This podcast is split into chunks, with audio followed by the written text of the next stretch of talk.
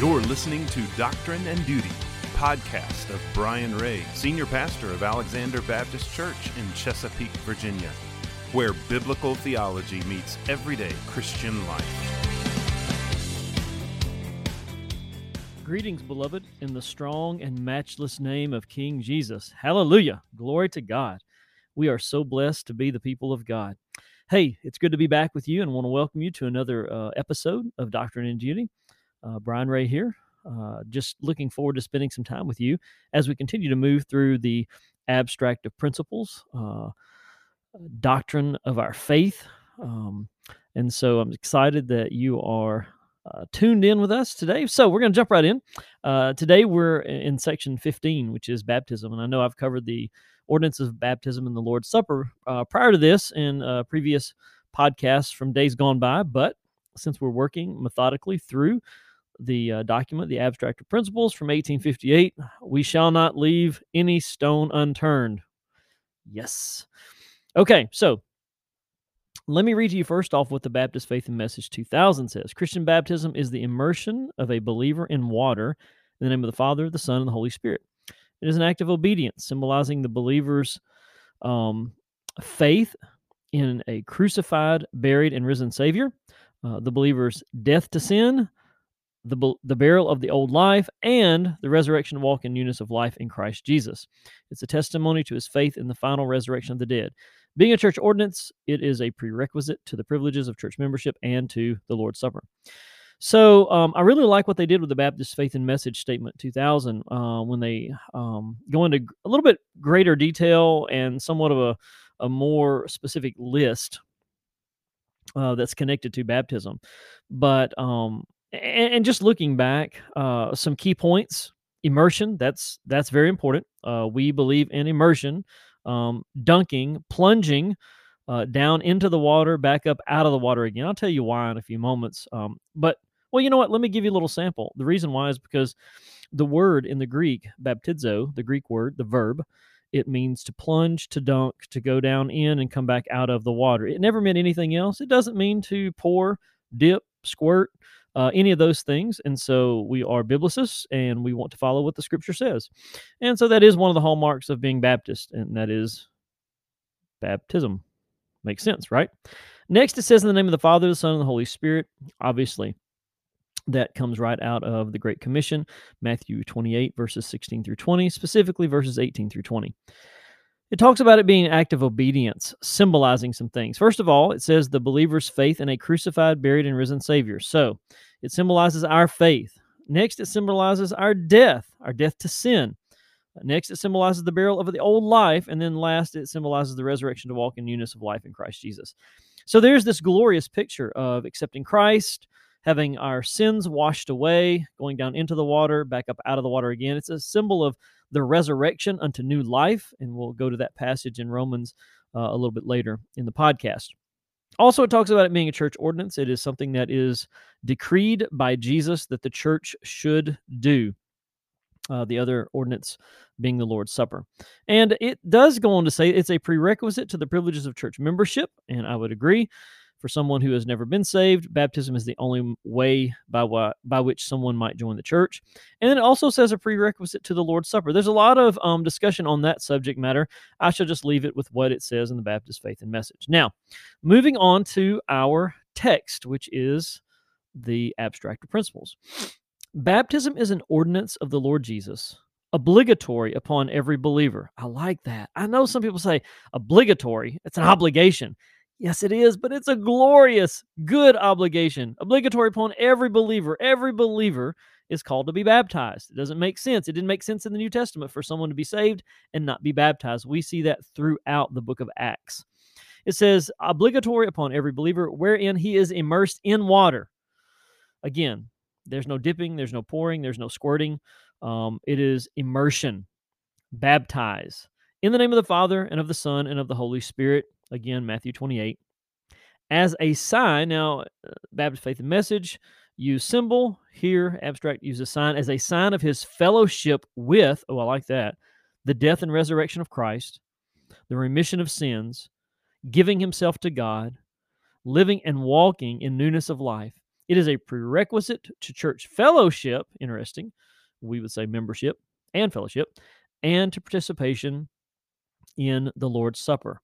Um, we first find out about baptism in the New Testament actually uh, when we're talking about the life of Christ in Matthew chapter 3, verse 13. Then Jesus came from Galilee to the Jordan to John to be baptized by him. John would have prevented him saying, I need to be baptized to you by you, and do you come to me? John's like, well, wait a minute. This is backwards here. you need to be baptizing me, Lord. I don't need to be baptizing you. But Jesus answered him, Let it be so for now. Uh, for thus it is fitting for us to fulfill all righteousness. Then he consented. And when Jesus was baptized, immediately he went up from the water, and behold, the heavens were opened to him, and saw the Spirit of God descending like a dove and coming to rest on him. Behold, a voice from heaven said, This is my beloved Son, with whom I am well pleased. Baptism there marking uh, basically an example of obedience, that the Lord Jesus Christ obeyed the will of the Father in being baptized. And so baptism is an act of obedience. It, it really is that first major public act of obedience of a new believer, and that is to be baptized in front of the church family, and so that there can be celebration and great joy over someone getting saved and someone joining uh, the local church. Uh, you know, I've read, I, mentioned the book of Acts in general, and I, I really have numerous passages, um, I guess you would say, marked um, for this study. But I think I think we're just going to go quickly to just Acts chapter 2.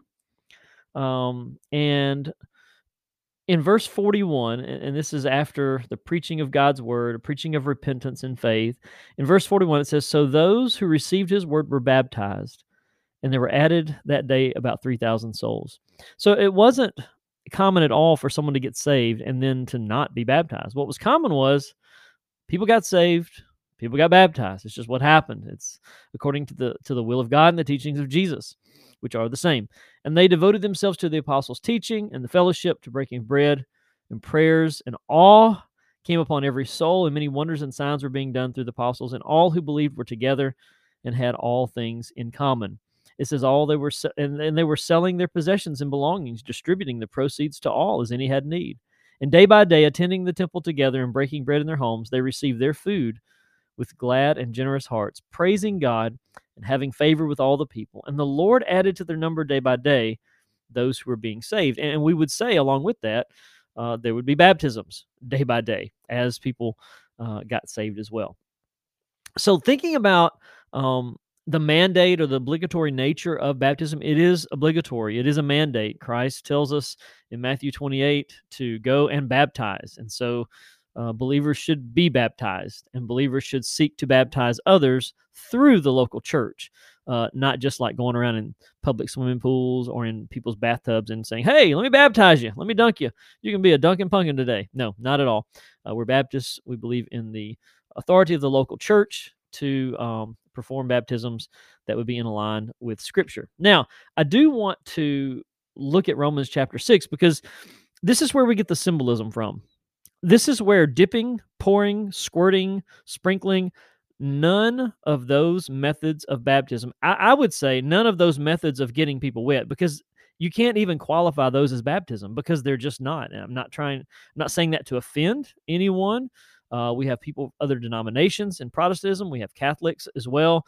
Uh, not meant to offend, but we need to be obedient to the Word of God, to the Scripture. And baptized does not mean those things.